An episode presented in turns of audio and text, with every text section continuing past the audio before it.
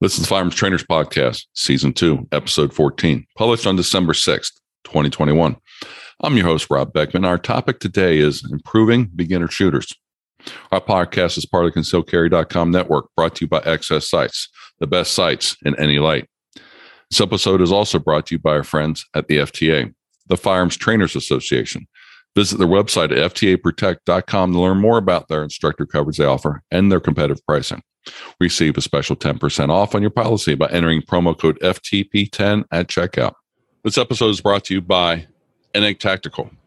As instructors, our students are always asking us what gear we use. I always tell them I use N8 Tactical. Do you know that N8 Tactical offers several designs, each with extreme comfort for all-day carry? The Revenant and professional holsters have a patented tuckable design, adjustable cant, and secure twist release.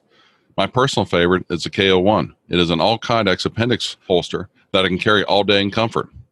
All of N8's holsters come with a 2-week try-it guarantee and a lifetime warranty even on the clip. Remember to check out their Flex Mag carrier also. It has a 3-layer comfort backer and will accommodate several sizes of the magazines. Shop at N8Tactical.com to find your next holster. That's letter N, the number 8, tactical.com.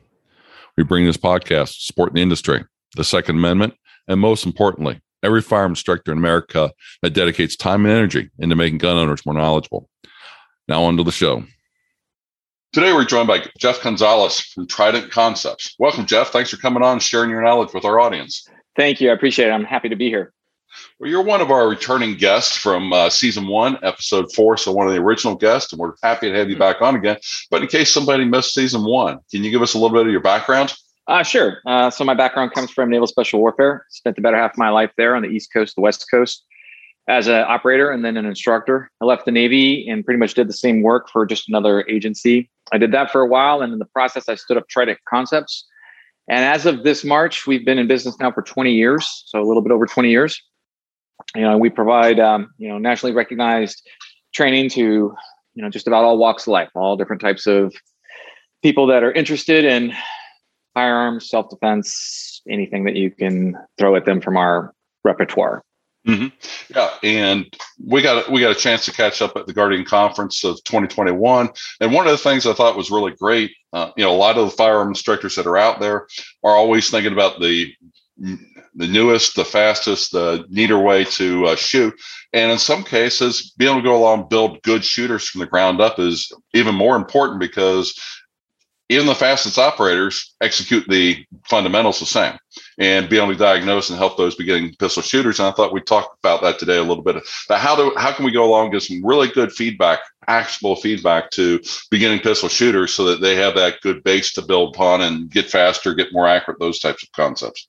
So, and I think that's a great subject. Is this directed at the instructors or is this directed at the students? At the instructors. Okay, at the instructors. Yeah. So, one of the most important things that I try to emphasize to instructors is what I call the curse of the amateur, or amateur's curse, however you want to look at it.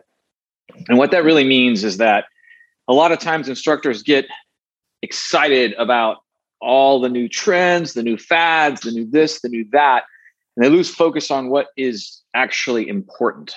And the most important thing that you can provide your student base or your customer base is going to be mastery of the fundamentals. And mm-hmm. The basics really don't change too much. And it's really about how, so like the bullet comes out the barrel the same way. What really defines an instructor as a capable and effective instructor is how well they connect with the student, not just the student body, but the individual student themselves. And so I see a lot of times a mistake is,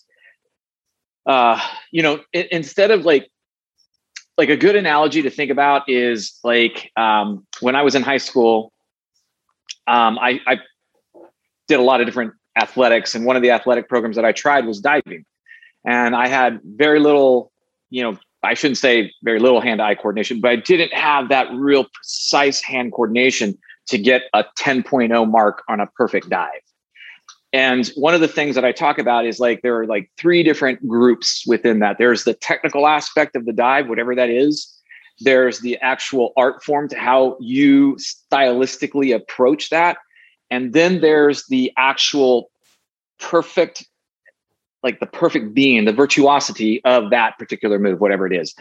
And a lot of people get focused on these first two buckets and they really overlook the virtuosity, which is like the just the perfection of the move, the perfection of the basics, if you will.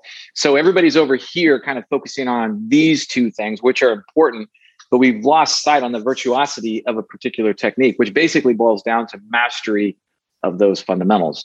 Mm-hmm. So when I see instructors that are out there and they're covering material that is, it's not that it's not valuable material, but it's material that they want to teach versus what their students need. And so this also gets complicated because when you start to develop your curriculum, your tendency is to want to build curriculum for what you want. Like what I want as a shooter. Like when I first built our most popular program, which was our intermediate pistol class, I built a class around what I, as a shooter, would like to go through, mm-hmm. what I want to work on, right? And as years went on, I discovered that, well, not everybody has the same needs or wants that I have. So then what we did was we took a step back and we looked at what we consider to be essential skills for any gunfighter. And once we identified those essential skills, then it became a part of just incorporating those essential skills through a progression of coursework, you know, so beginner, intermediate, advanced, and then elite. So level 1, level 2, level 3, level 4. It's impossible to try to cover all those essential skills in a single class. It's just mm-hmm. not, you have 16 hours if you're lucky to work with students. And so trying to cover all those essential skills in one 16-hour block is a recipe for disaster. It's another thing that people struggle with, instructors particularly, which is managing expectations of their students. You know, you have to be able to do that. And a lot of times you've got to be able to help a student recognize that that might be a want, or I'm sorry, helping them to understand the difference between what they might want versus what they need. Like you might want to be able to get up to this level and do these cool Hondo rolls and all that other stuff, but you can't even really get out of the holster clean and safe. Mm-hmm. So trying to get to that before this has been mastered is tantamount to disaster, because what will end up happening is the student will develop a false sense of security.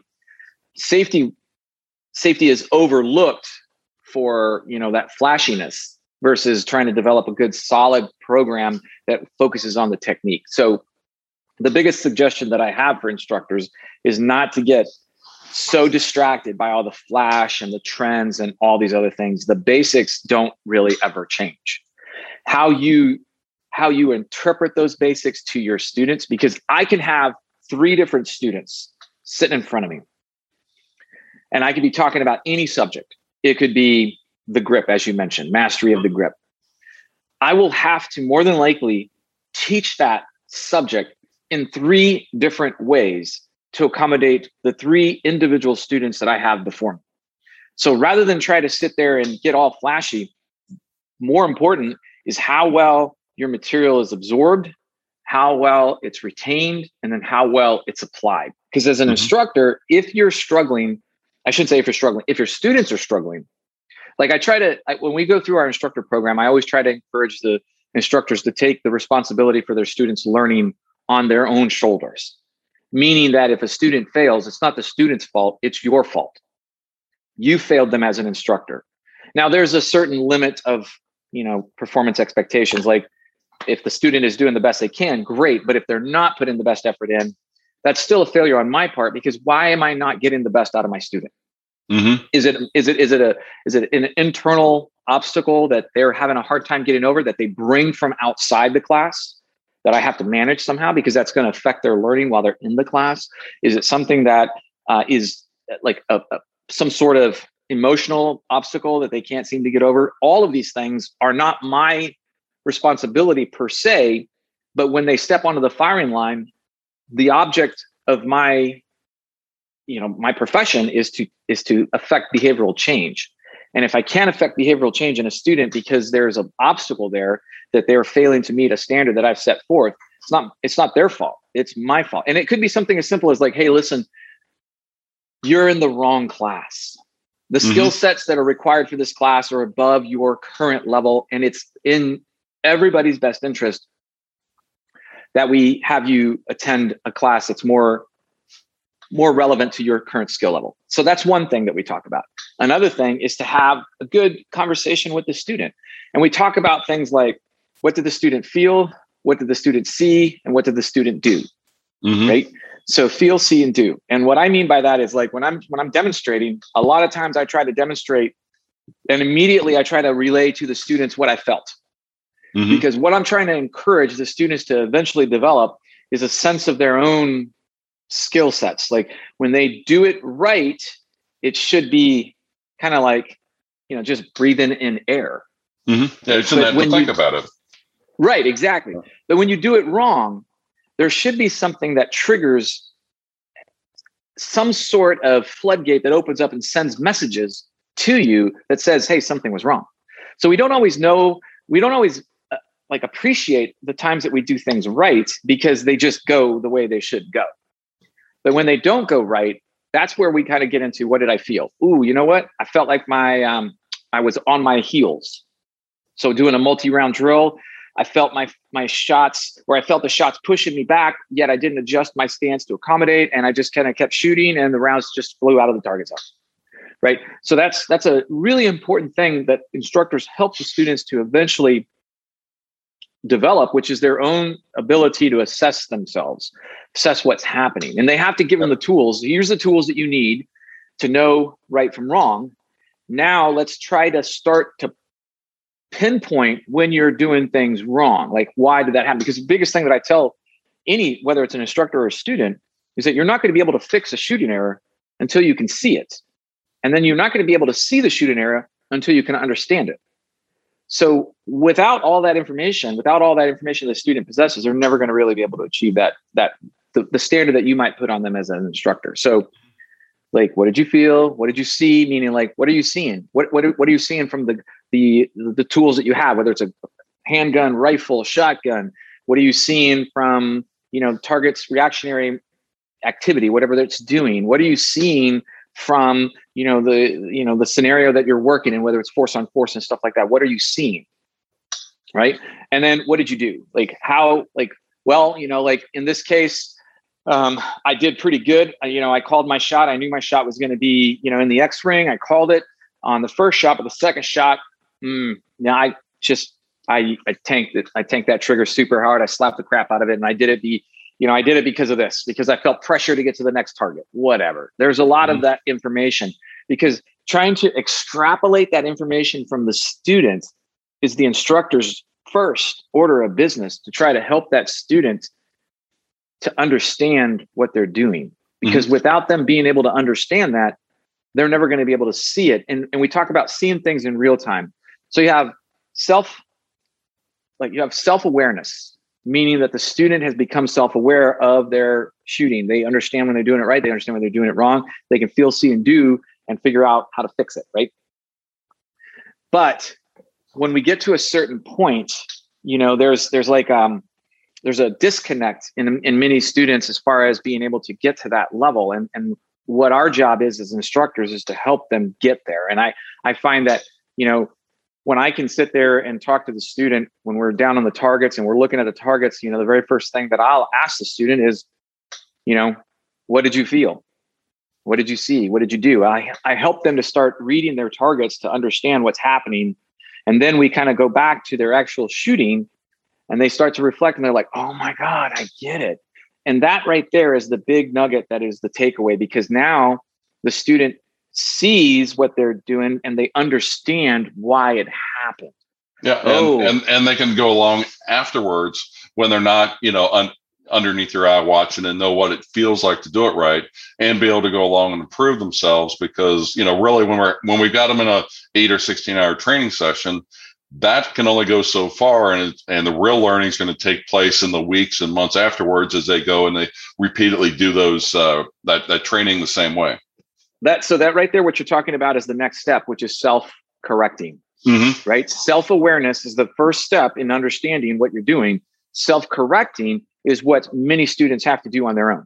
So self-awareness develops in a class setting with the, you know, some sort of oversight from an instructor or a coach or a peer. And self-correcting is what the student works on in practice on their own. And that right there is where the real money, that's where the real work begins. Because, you know, in a classroom setting, I'm not saying classroom settings, you know, class setting is not valuable, because it certainly is. But it's guided through the instructor, through the curriculum, through the performance. It's guided. What the student does on their own is the real trick, is trying to get them to stay motivated to keep working at making those improvements that are hard to see because they span this great period of time. You know, like for the, you know, like the developmental process for a new shooter starts off with several different plateaus. And the first one is like this, like steep plateau, because they all of a sudden, they went from nothing to something. So there's going to be this steep climb, and they get to the first plateau there. Right. And in that first plateau, that's where most of the new shooters get stuck. They get stuck in that first plateau because they haven't developed that level of understanding, because either their instructor didn't help them to do it well, or this new shooter is more of a do-it-yourself type individual that's trying to watch videos or read books. And those are valuable, but they also have limits to what they can accomplish. And that's another big thing that I see a lot of times is in today's modern technology world, more folks are trying to glean as much information from those sources without having an understanding of how do I value that? What how do I know if this is working? Does this help? Does this make an improvement in my performance? Am I going to see long-term gains? Am I going to see consistent gains? Blah, blah, blah, blah. So, you know, that's the key for me. It's like really when we can get them at that point where they're on their own and they have the knowledge. So my job as an instructor is not necessarily to ensure that they have the application of the knowledge. My job as the instructor is to make sure they leave the class with the knowledge so that they can then go on their own, as you know, in that self-correcting stage, and really work at improving. And that's the tough part. That's really what makes things difficult, I think, is trying to get the student to do that. Yeah, and when they're in the self-correcting and they're getting the basics down, then that's when, as an instructor, it makes it easier when they come to those advanced and intermediate classes to be able to go along and take them up another step. Again, we're showing them something, we're showing them what it should feel like, look like, and then they're going out and becoming self-correcting. So it's a evolutionary step. You know, as I go along and tell people, shooting a gun is similar to driving a car. The first time you get behind the wheel, you go along and it's like, what do you mean I got to worry about the gas and the brake and the steering wheel and turn signals and windshield wipers and the traffic coming from left and right? Well, same thing with the gun. You know, we got a muzzle, we've got triggers, we've got sights, we've got magazine releases, we've got all these things. And what do we do if that slide stops? You know, I mean, it comes back and doesn't go forward. You know, all those things have got to be taught into our mind, so we understand what we're looking at and we can be self-correcting and efficient about it. I mean, if we were all, you know, 16-year-old beginning drivers, you know, driving down the expressways and things like that, it would be a very, very slow commute for us. But we've all gotten used to where we can master it. We're self-correcting. We know, you know, what lanes we need to be in. When we get up to our exit, we know where we got to accelerate. We know now how much gas we give the car and how much brake we give the car, all those types of things. And traffic moves smoothly, most of the time, at least. I was going to say, I would caveat it with mostly. And that's a great analogy. We use driving a lot in our classes because people can relate. And that's one of the important things that an instructor needs to be able to develop, is how to relate to that student. So as an instructor, you have a lot of duties, right? And one of the duties that I think is often overlooked is your ability to manage a diverse group of individuals into a single task, right? And so, like, one of the things that I will do in a class, we could be covering any subject. It could be trigger management, trigger control, right? And we do progressive drills. So these are basically the crawl, walk, run kind of approach. And the reason why it's so important to be able to do this is because students don't often know what they don't know. And so I can ask you, Rob, you know, blah, blah, blah, how did that feel? Well, you might say, well, that felt great, but your performance says something completely different. And the reason why is because you just don't know. So we have to slow things down And there's this big beef in the internet right now where people are bad-mouthing the idea of, you know, slow is smooth and smooth is fast. The reality is that mantra is every bit as true today as it was when it was first uttered eons ago, because that is really focusing on the fundamentals, and the fundamentals really don't change. But when we're learning the fundamentals, you have to go slow enough that you can intercept an error before it occurs. And there's where most instructors fail their students, is that they are not insistent on them going slow enough to where they can spot themselves the error that you're trying to teach them, mm-hmm. or to try to teach them to avoid. So when we're trying to go slow, I talk about three speeds. There's slow speed, half speed, and full speed. Slow speed is painful to do and to watch. You know, as the instructor, you're watching students do it in slow motion, and you're just like, it's like, you know, nails on a chalkboard almost. But it's so important that the students be able to do it. Number one, you can spot errors much easier because they're moving at a much slower pace. But number two, each of those steps, let's just talk about the trigger press itself, the movement of the trigger. It seems simple, but it's got a lot of moving parts to it. Mm-hmm. And so what ends up happening is that we end up smashing all those moving parts into one single movement without understanding that as a new shooter, we don't have that skill set. We need to break it down and isolate them into those individual steps. Mm-hmm. And then the second part to that is that the student must demonstrate control of each of those micro steps in the overall activity, whatever it is, because without that, you're basically writing them off. If they can't demonstrate that level of control for that micro step, you're writing them off. You're not giving them the best instruction because you're saying it's okay to not have that little micro step done well. And it has to just be done to a minimum standard. You have to identify what that minimum standard is. And as long as a student can do step, so let's just say the trigger press has 5 steps to it. You know, everything from moving the trigger from the home position to the face of the trigger, to taking out the slack, to feeling the sear wall, to pressing the trigger, to the follow through and all that other business. So let's just say there's 5 steps to that. Okay. Most of the time, especially if you're watching a very proficient or professional shooter, it's seamless. Right. You see one motion, but you don't understand that motion is comprised of all those subtleties that professional or proficient shooter took time to master. And this is the point that I'm leading up to. You as an instructor have to put yourself in your students' shoes. You have to sit back and reflect. When I was first learning how to shoot, I didn't know anything. I need to go back to that time period so that I can better relate to my student body and the struggles that they are facing. Yeah. Similar to, you know, that those student drivers, you know, you were talking about modulating the brake or the gas. You know, how many of us taught our teenage children, and, you know, we tell them, okay, put the brake on, and it's perfectly fine when they get behind it. And then all of a sudden they're either press the gas just a little bit, nothing happens, and you got to say more. And then all of a sudden what they do, they go from 0 to 100 immediately. And, mm-hmm. you know, the same thing, like, okay, put the brake on. There's no modulation. It's smashing the brake down. And when you everywhere. Yeah, when you go along and look at the Indy 500, those drivers make it look really simple because they're professionals. But the basics that have to be mastered from the beginning driver to know how to properly press the gas to get the result they want, and then be able to go correspondingly press the brake appropriately so that the coffee doesn't spill all over the place and people go flying through the windshield.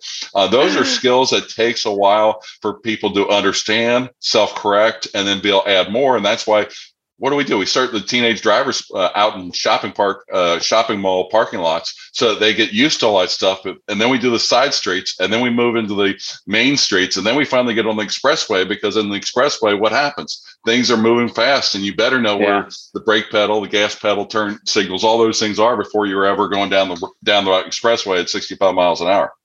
And that's a perfect example of progressions. That's progressions. Each of those skills was performed in isolation to develop to a minimum skill set, a minimum standard, if you will. Then from mm-hmm. that, then we progress to the next step and the next step and the next step. But the important part is, before we move to the next step, the student had developed a minimum standard, a minimum level of proficiency. so that as we add more pressure, add more stress, their technique is resilient enough to hold up against that stress. And that is one of the other problems that we see in the instructor world or the shooting world, is the moment that we put a little pressure, a little stress on, we see things, the wheels come off, you know? Mm-hmm. And it's difficult. It's difficult to try to get across to students that, like, we might have a part-time, we'll just say whatever it is, a 2-round drill at the 7-yard line. We got a part-time of 2 seconds, right? From the holster, easy day, right? The problem is that even though that might be the standard, you may not be able to meet that standard. And that's okay, because a lot of times people will be upset that they can't meet that standard. Okay, I appreciate that your willingness to want to meet that standard, but let's break that down. You have to draw from the holster. You have to pick up that first sight. You have to press the trigger, follow through, press the trigger, follow through. All right, so where are you failing to meet the standard? Is it the time? Is it the accuracy? Is it both? And so if my students are not meeting the time standard, but they're meeting the accuracy standard, I don't care. I mean, sure, you didn't meet the standard, but the accuracy tells me this, that your skill level is being developed in a much more genuine and virtuous manner that will then, with time, be increased, or if speed will be decreased, right? Mm-hmm. Because speed out of the gate, like, one of the things that I try to tell people is I never had to worry about speed. I never had to worry about going fast enough. What I had to worry about was whether or not my technique could survive those high speeds that I was going to go. So, like, for me, what that meant that if I build a shooter's technique solid from the ground up, it will be able to handle the stress that we can throw at them, as long as we met all of those learning objectives along the way. And so we really look at shooting from an academic point of view. I look at shooting from a psychomotor, physical point of view as well, but I really look at it more from an academic point of view, because that is going to generate a more knowledgeable shooter that when they leave me and are on their own, they have a better sense about how to advocate and govern their own shooting development. And not to say that they don't come back or they don't go to more training and they don't expand their knowledge, but that gives them a good solid base to start from. Yeah. You gave us a lot to think about today, Jeff, and I really appreciate your time. Question we've been asking for all our instructor and guests that come on. Do you have a book or another instructor recommend that you think other instructors should go out and seek? Well, I always say that, you know, if you have, you know, nationally recognized instructors that are coming to your area, it is always a good idea. It's never a bad thing. And I have, you know, long-standing relationships with so many of them that I wouldn't want to single one out, just because I would probably catch shit for not mentioning somebody. Mm-hmm. So there's that. As far as books are concerned, from an instructional point of view, you know, I think that's a tough one, because first of all, I'm in a cycle in my reading right now that is not professional in nature. It's more entertainment and somewhat educational. So I'm reading, you know, fictional books right now. The authors that I'm reading, a good friend of mine, Jack Carr, just released a bunch of new books. So I've been reading up on his books. So that's my current reading list. But I'm trying to think of a kind of like a book that has stood the test of time in the shooting world. And there's a couple of good ones. But I really think that an up-and-coming instructor would do well to learn about academics. Learn about the art of teaching, and learn about how to be a better instructor. And one of my favorite books in that way is Dale Carnegie's book on, oh gosh, the title is escaping me. It's How to Win Friends and Influence People. That right there is one of the most valuable books that I think an instructor could take away, not from a shooting instruction point of view, but from how to be a good instructor. You know, like, I cannot tell you something that really aggravates me is when an instructor doesn't know the names of their students when they walk on the line on day one, you know, and I know that that's difficult. I mean, you know, that's a tough thing. If you got a line of 12 to 16, 20 people, you got to know 20 people's names. You got to know them quickly. But if you want to connect with the students and you don't know their name, you're not getting the buy-in that the student needs to value the information that you're getting. Student is thinking, he doesn't even know my name. And I'll tell you right now, I'm terrible about this, because if I don't get your name right on day one, you're forever Rod, not Rob. You're Rod. You'll be Rod for the rest of your life, because I put that much effort into learning names that when it's hard for me to change that name sometimes. Like sometimes people will register, this cracks me up. They'll register with the name because it's maybe their legal name or the name on their credit card, and they have a completely different name that they want to go by. And so I'm calling out the names on the roster for muster, and hey, my name is not Rob. It's, Taylor. It's completely different. It's not like Robbie or Robert. Mm-hmm. It's a completely different name. And I'm like, oh, this is going to suck. I'm getting like, every time I look at you, I'm going to go, Rob Taylor, Rob Taylor. Your new name is Rob Taylor. RT is good. I'm going to call you now. So anyhow, that's one of the things that I think that book really did such a good job. I still have a copy from the very first one that I ever got, which I literally got. It was on the recommended reading list of books that I should read as I was getting out of the Navy. And that was one of the books. There was about 3 or 4 that I kept in my library that I found to be super valuable. And that was one of them. And periodically I will go back and just read a chapter, because it has stood the test of time. It's still that valuable. Mm-hmm.